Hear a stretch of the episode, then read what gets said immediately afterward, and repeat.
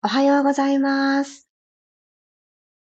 1月3日火曜日6時5分になりました。今日という日を一つの節目にして1年間過ごしてきた私にとって今日がこうやっていつも通り変わらない環境でお家から音声を届けることができて本当に良かったなって安心しています。一年前の今日、まさかまさかのね、環境から、しかも私なんかすごく覚えているんですけど、6時18分とかから始めたんですよね。そう。ね何があったかまでは深く遡りませんけれども、こうして昨日の続きである対してそんなに大きく変わらない当たり前の日常が続いてるって、改めてありがたいなーって思います。おはようございます。ピラティストレーナーの小山由かです。三が日なので今日までちょっとだけリズムが違うっていう方もおられるかもしれません。明日からついにいつも通りの日常が、うん、スタートする方も多いかと思うので、明日のための準備に当てる時間にする方も多いんじゃないかなって思います。今日も今日とて良い日にしていくために、そして大して変わらない日常って実はすっごい幸せなんだよっていうのをもう一度自分自身にありがとうの気持ちを込めて15分間のピラストレッチよろしくお願いいたします。おはようございます。ともっちさん、さっちゃん、ありがとうございます。あゆずさんもおはようございます。ではでは、スタートしていきましょう。楽なあぐらの姿勢になってください。でここから大きく息を吸い込んでいきます。今あるこの体にただただ感謝をして、もしちょっとそわそわしていたり、不安があったりする方も、この呼吸一つ一つでほどいていきましょう。鼻から大きく息を吸って、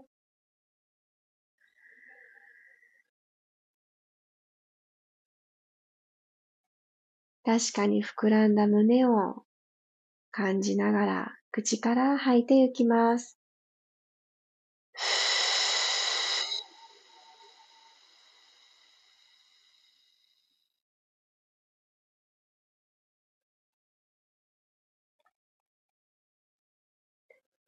もう一度鼻から吸い込んで、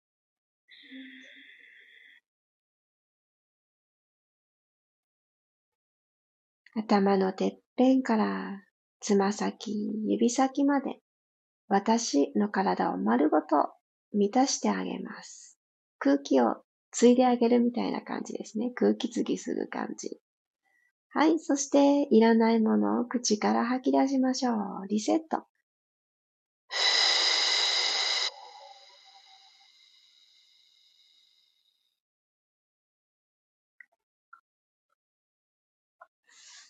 軽く胸に手を当てて、次の吸う息で顎先天井の方に向けていきます。喉仏のところぐーっと伸ばしていきますね。吸って、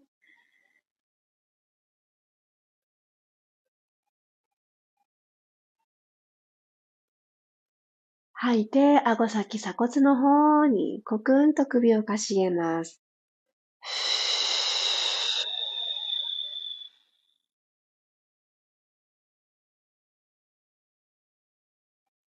このまま吸いながら右にぐるーっと大きく円を描いていきましょう。首回し。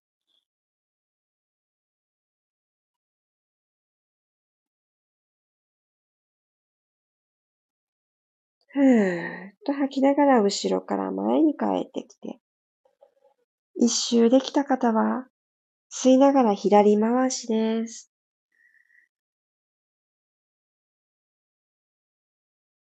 ちょうど半円描いたなーのあたりから吐きながら戻ってきましょう。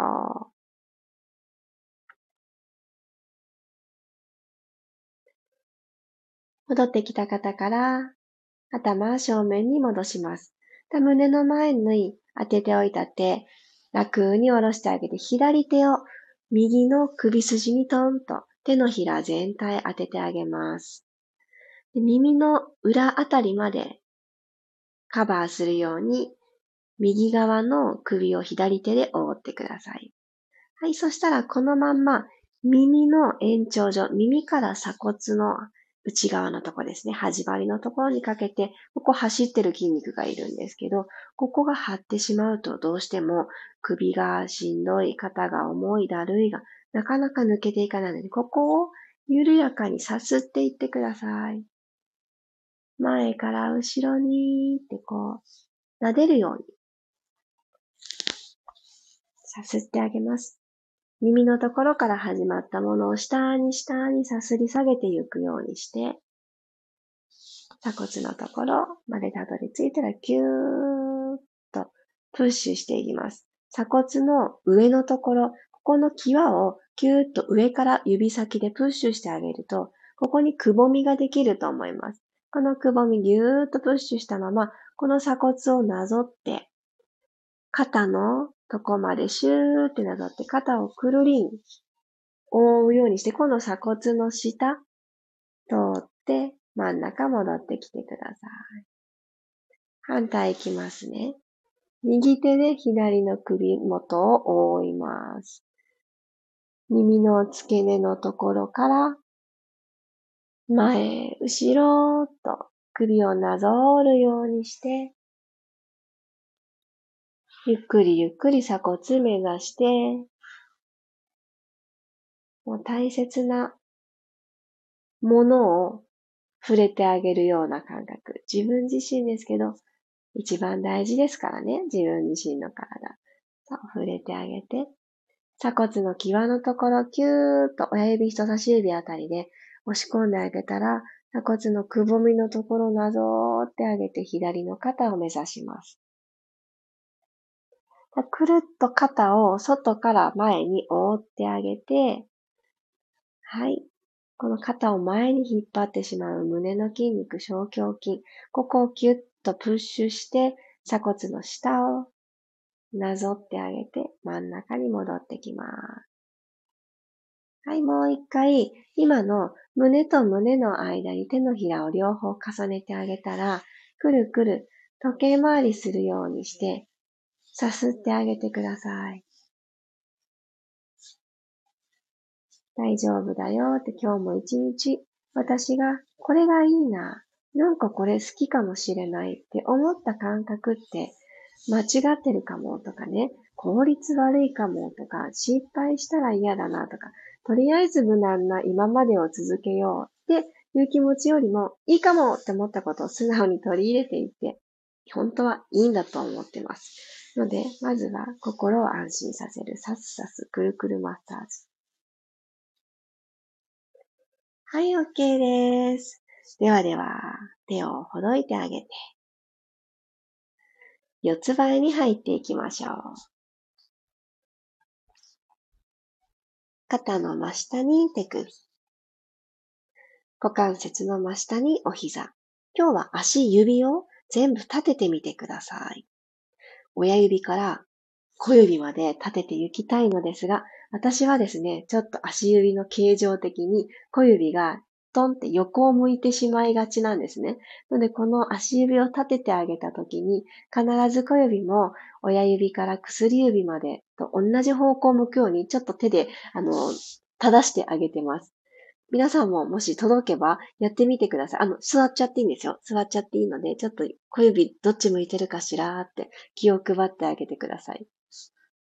はい。それができた方から、シャッとこのまんま指をマットをスクラッチするような感じで、後ろに蹴っていきます。ここが砂場だったとして、砂を後ろにシャッってかけるような感じ。そう、動物たちがやってるようなあの動きを私たちもやってみます。そう、足の裏、手のひらっていうのは感覚をキャッチしてくれる場所なんですね。なので、このキャッチしてくれる場所の感度がより高い方が絶対いいんです。ので、普段しない動きもあえてしてみる。はい、スクラッチ終えた方から、今日この足指立てたまんまキャットカウ。吸いながら背骨丸めていきましょう。手のひらでしっかり押しとくことも大事。ゆっくりゆっくり背骨下から一つずつ丸めて、次の吐く息で、今来た道を逆再生。くるくるくるくる。戻っていきます。では、このまんま戻ってきたら、お尻を高く上に持ち上げていきますね。キャット。キャットストレッチからダウンワドッグ。猫から犬になりました。はい。しっかりとお尻を持ち上げて。で今、手と足の幅。この距離が遠すぎてかかとがつきづらい方。距離はそんな遠くないけどかかとつかない方。もういいんです。今ついていなくてもいいので、ここで足踏みしていきますね。だんだんだんだん朝の体のでじわじわ伸ばしていきましょう。右足踏み込んで、左足かかとつける。反対。左足を踏み込んで、右のかかとをつけに行く。で、完全につかなくてもいいですよ。つける方向に少し体重移動させてあげる。お尻後ろ突き出すようにして。入れ替え。吸って吐いて足を入れ替える。もう二回行きましょう。入れ替え。ふぅ入れ替え。もう一回。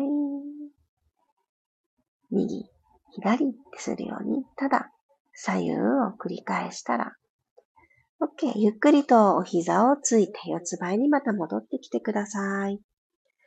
はい。そしたらこのままワグザテイルという動きに入っていきます。足指今度は寝かせて足の甲をマットにつけるようにしましょう。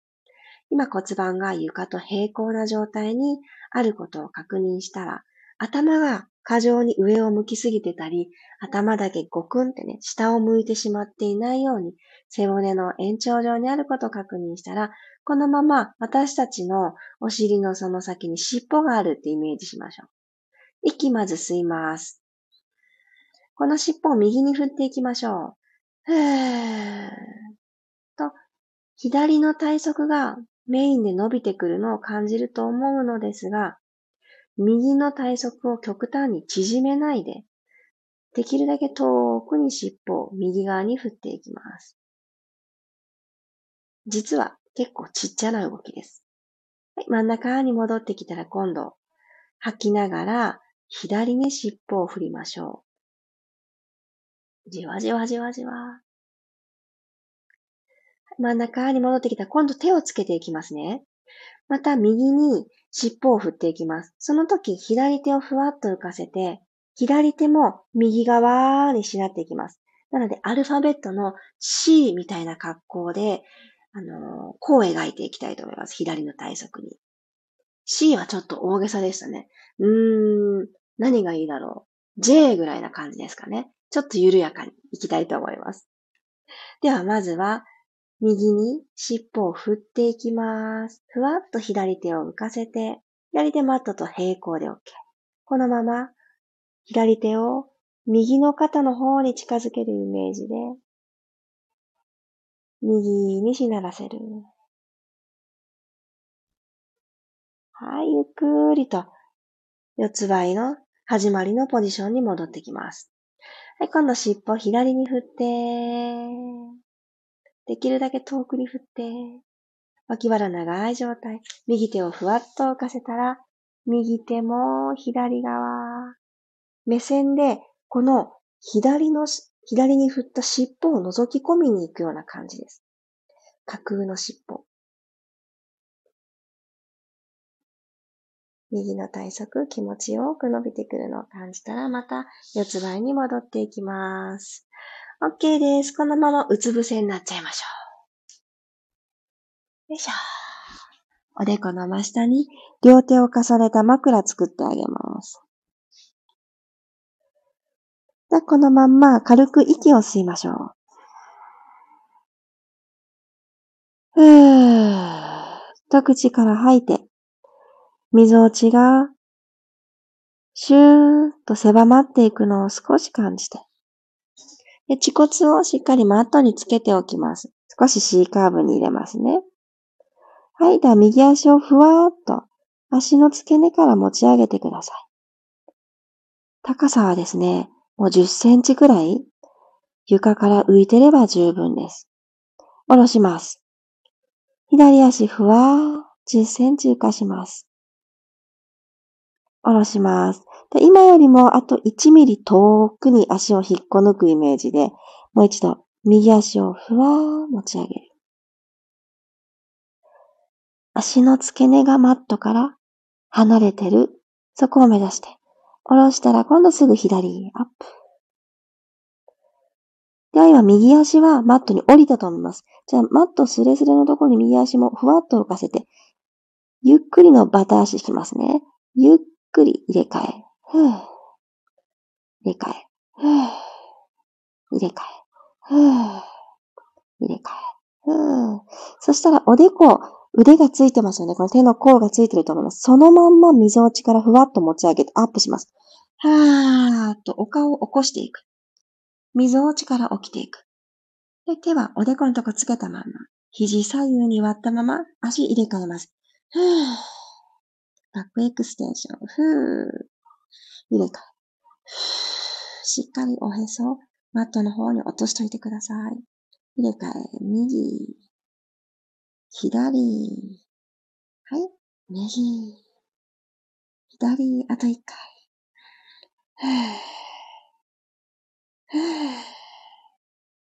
ゆっくりお顔を落として、はい。では、お膝を曲げてください。両方のお膝をピタッと揃えて、うつ伏せの状態で、胸のねじねじで終わります。今、ご自身では確認しづらいと思いますが、お膝の角度が90度であることを、なんとなくこの辺かなとイメージをしてあげてください。では、最初に右側に倒していきますね。ので、左の骨盤の前のボンと出ている骨、腸骨をまずふわって持ち上げます。左右のお膝を離さずに右に倒してください。右に傾ける。そう左のこの肋骨の付け根のところから右の腸骨にかけてキューってね、このクロスでお腹がストレッチされる感覚味わいます。ゆっくりとうつ伏せ状態に戻ってきたら反対行きましょう。左へ、お膝揃えたまんま行こうとすると、右の腸骨持ち上げなくっちゃ倒せないなーってなりますよね。これで十分。でゆっくり戻ってあと一回ずつ行きましょう。吸って、吐きながら右へ。じわじわ、じわじわ目が覚めてほどけていく体をああ、よかった。今日も動けて。そんな温かな気持ちで応援してあげてください。はい、左へ。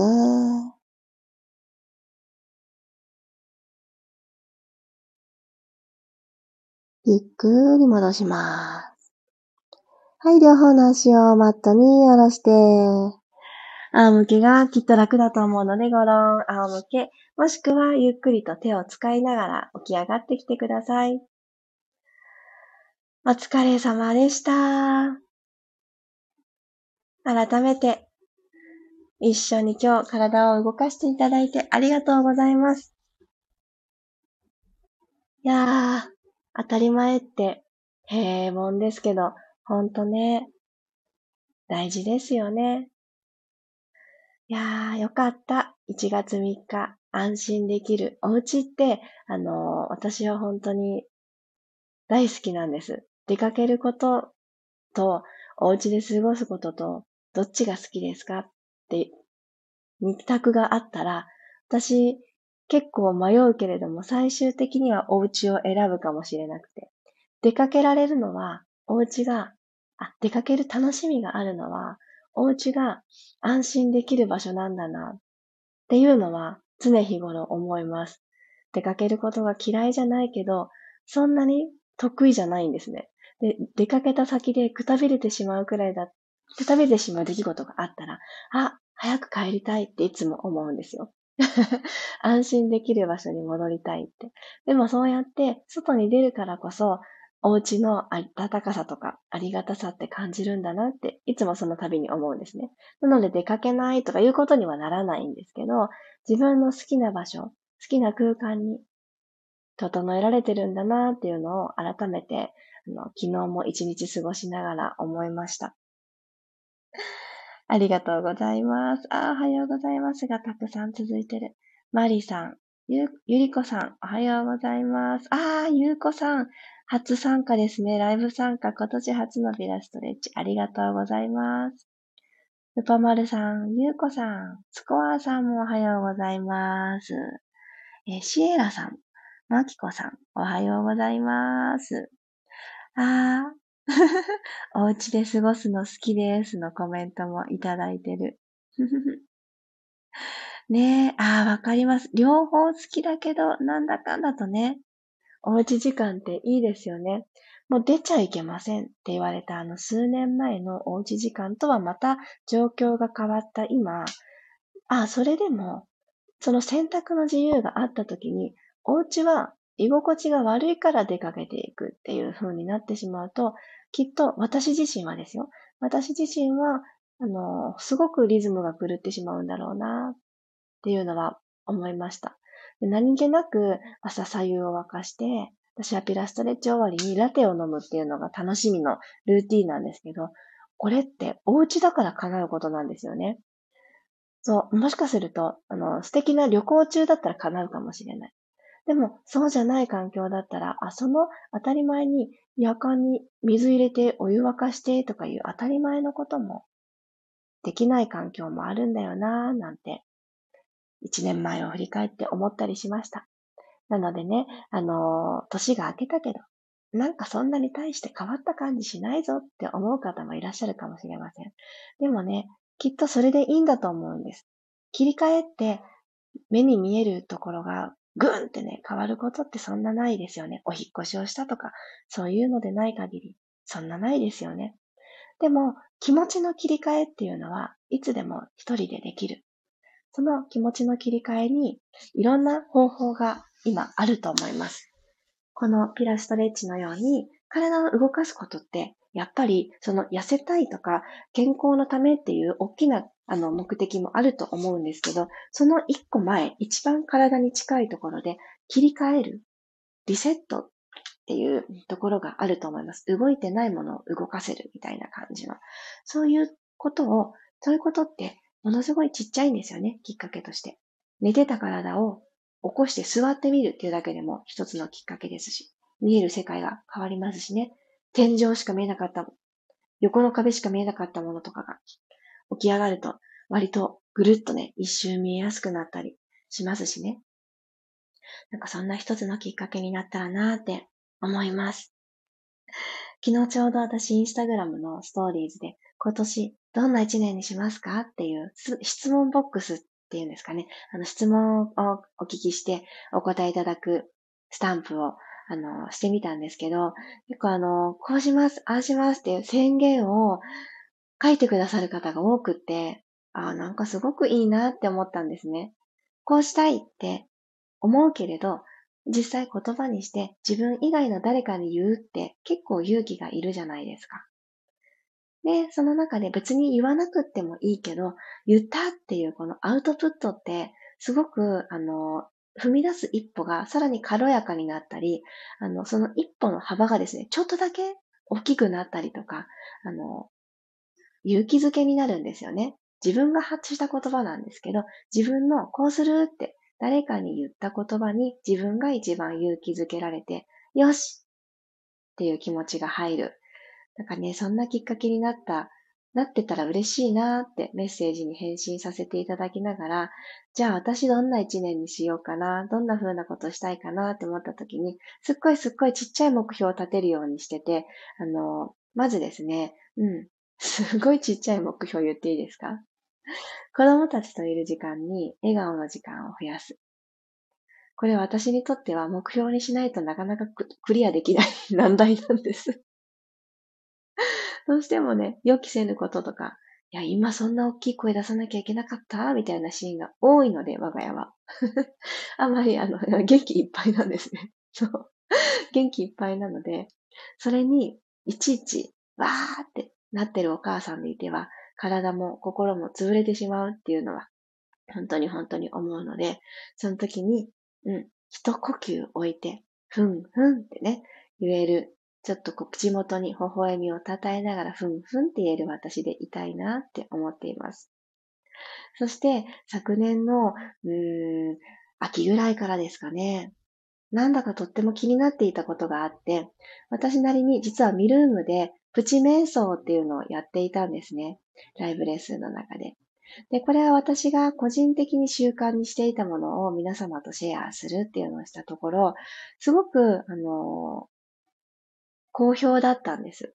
またやってほしいっていう声もいただいて、なんかとっても嬉しかったんですね。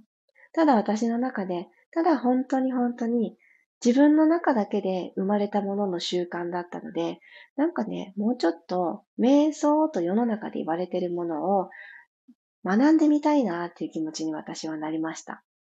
で、でもあれってね、ゆかさんピラティスの人ですよねって思う方もいらっしゃると思います。そう、瞑想って、なんかヨガの先生がするものっていうイメージが私の中ですごく大きかったです。ヨガを学んでいないのに、瞑想っていう部分だけやるのってすごく中途半端なのかなってなかなかそのよくわからない私の中だけかもしれない。その引っかかってしまうブロックがなかなか学ぼうっていう気持ちにさせなかったんですけど、なんかね、日の出を見たときに、なんかどうでもいいんじゃないかな、そういうのってって思ったんですよね。やってみたいって思いつくことって日常の中にいっぱいありますよね。でもそれをまた忘れたタイミングで、またやってみたいとか、このポジティブな執着があることって、もうやったらいいんじゃないかなって思ったんですよ。ので、私は今日の午後にちょっと楽しみにしている瞑想というもの、なんかこの三が日の最終日だからこそとってもいいっていうものをあのちょっと教えていただいたので、その学びをしたいなと思っております。その経験によって、この先、皆様にお届けできるもの、これすごく良かったよってシェアできるものがきっと増えるんだろうなっていう、まだ受けてもないのに、そんなね、気がして楽しみになっております。新しいことをワクワクした気持ちで学んでいくっていう時間が、この今日3日の日にあるっていう幸せを噛み締めながら、私は楽しみに受講していきたいと思います。皆さんにもあのお知らせしたので、で、瞑想どうだったのっていうのとかもね、どこかでシェアしたいと思います。ね、できるのかな？わかんないですけどね。できなかったら、ああ、まだできないんだなって思うと思います。何事もチャレンジですね。あ、さっちゃん。その笑顔、私の目標と同じです。いや、わかる。わかる。なんかね、私、あの、子供に何かはって言った後に、たまたまスマホの画面を開かなきゃいけなくって、したら間違えてインカメラが開いた日があったんですよ。そのインカメラに映った自分の顔がちょっともう全然いいねじゃなかったんですね。私こんな顔して子供にあんな言葉発してるのって思ったことがあって、かね、ああ、やだなって思ったんですよね。だから、なんかね、起きている間中ずっとニコニコなんてできないけれど、うん、なんかこう、いいなって思えない顔とかしてる時間は少しでも減らしたいなって思います。あ、シエラさん、ありがとうございます。声がキラキラしてます。本当ですか？今ね、喉がペッてなんか張り付いて、ちょっと水飲もうって思った瞬間だったんです。ありがとうございます。あ、そうそう、ゆりこさん、そうなんですよ。おっしゃる通りで、ピラティスは動く瞑想って言われてて、私もこの言葉は後付けで知ったんですね。学び終わった後に知った言葉だったんですけど、私確かに動いてる時は瞑想状態なんですよ。ただですね、じっとしてる時に瞑想状態になれないんですよ。これってもしかすると同じお悩みの方いらっしゃいます？でね、でもいいじゃないかとも思うんです。動いてる時、瞑想状態に入れる、あの、アクションが一つでもあるってことは幸せだなって思うんですけど、何にもしていない時とか、動けない時にもそういうふうに誘導できる自分になってみたいなって思っちゃったんですよね。街をただ歩いてる時とか、そう、ただ洗い物してる時とか、そういうダイナミックに手足を動かせないシーンでも、なんかこう、そういうね、状態、焦りのない状態っていうんですかね。で、周りのことを気にしすぎない状態とも言うんでしょうか。なんかそういう時間をもっともっと増やしたいなって思ったんですよね。なので、どんな変化があるのかなって思いますが、チャレンジしてみたいと思います。うんうん。ああ、マリさん素敵。雑念を受け入れるのも瞑想だし、野菜を切ったりするのは瞑想になりますしね。あ、でもそれ言うと、そうかもしれない。私、なんでかわからないけど、みじん切り大好きなんですよ。で、細かくしてどうするってなるから、うちはミートソース作る頻度が高いんですけど、あ、切りたいって思った時に、野菜、必需品の野菜があったら切っちゃうんですね。その後で合いびきミンチ買いに行くぐらい、楽しいんですよね、私、みじん切りが。わ、ちっちゃくなった、ちっちゃくなった。あ、すっごくちっちゃくなったら。大体みんな均一みたいなのを見ると気持ちよくてですね。そう。もしかすると私、キッチンでの瞑想はみじん切りだったのかもしれない。でもそうやって一つずつ、あ、これはそうだったんだな。って認識していくのって楽しいですよね。いや、嬉しいな。こうやって皆さんから教えていただくことも結構ある。実はやってたのかもしれない。でもそれを改めて認識する。いいですね。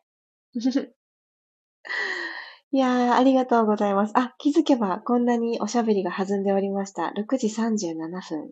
最後までありがとうございます。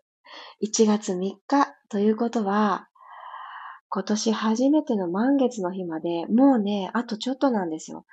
お月様、見上げたりしますか？ちょっと前までね、細い細い、あの三日月、私結構好きなんですけど、細い細い、スマイルマークみたいな三日月だった年末、そこから年が明けて、ふっくらしてきてらっしゃるでしょうね。7日の土曜日が今月初めての満月です。結構早朝に迎えるんですよね。カニ座の満月。なので、この日に2023年初めての緩めて整える表情筋とビマインド講座を開催する日程になっております。今年の初めが土曜日だなんて。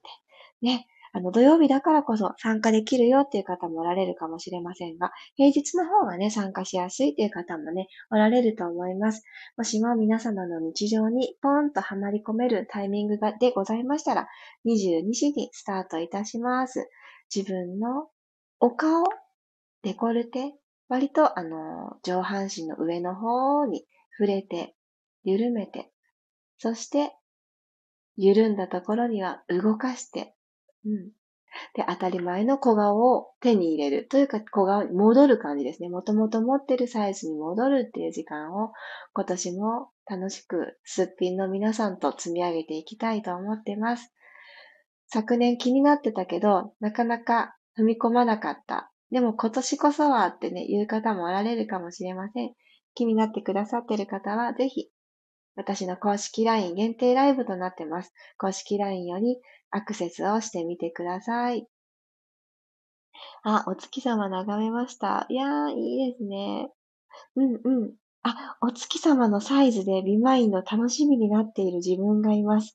いや、わかります。あのー満月になりそうだよってね、お子さんに、ママってね、あの、お月様がもうすぐ丸いねっていうね、ことをね、おっしゃるお子様がおられるママがおられて、はっってね、その言葉で申し込まなきゃってね、毎月気づくんですよってね、メッセージをくださってた方がおられたことに今気づきました。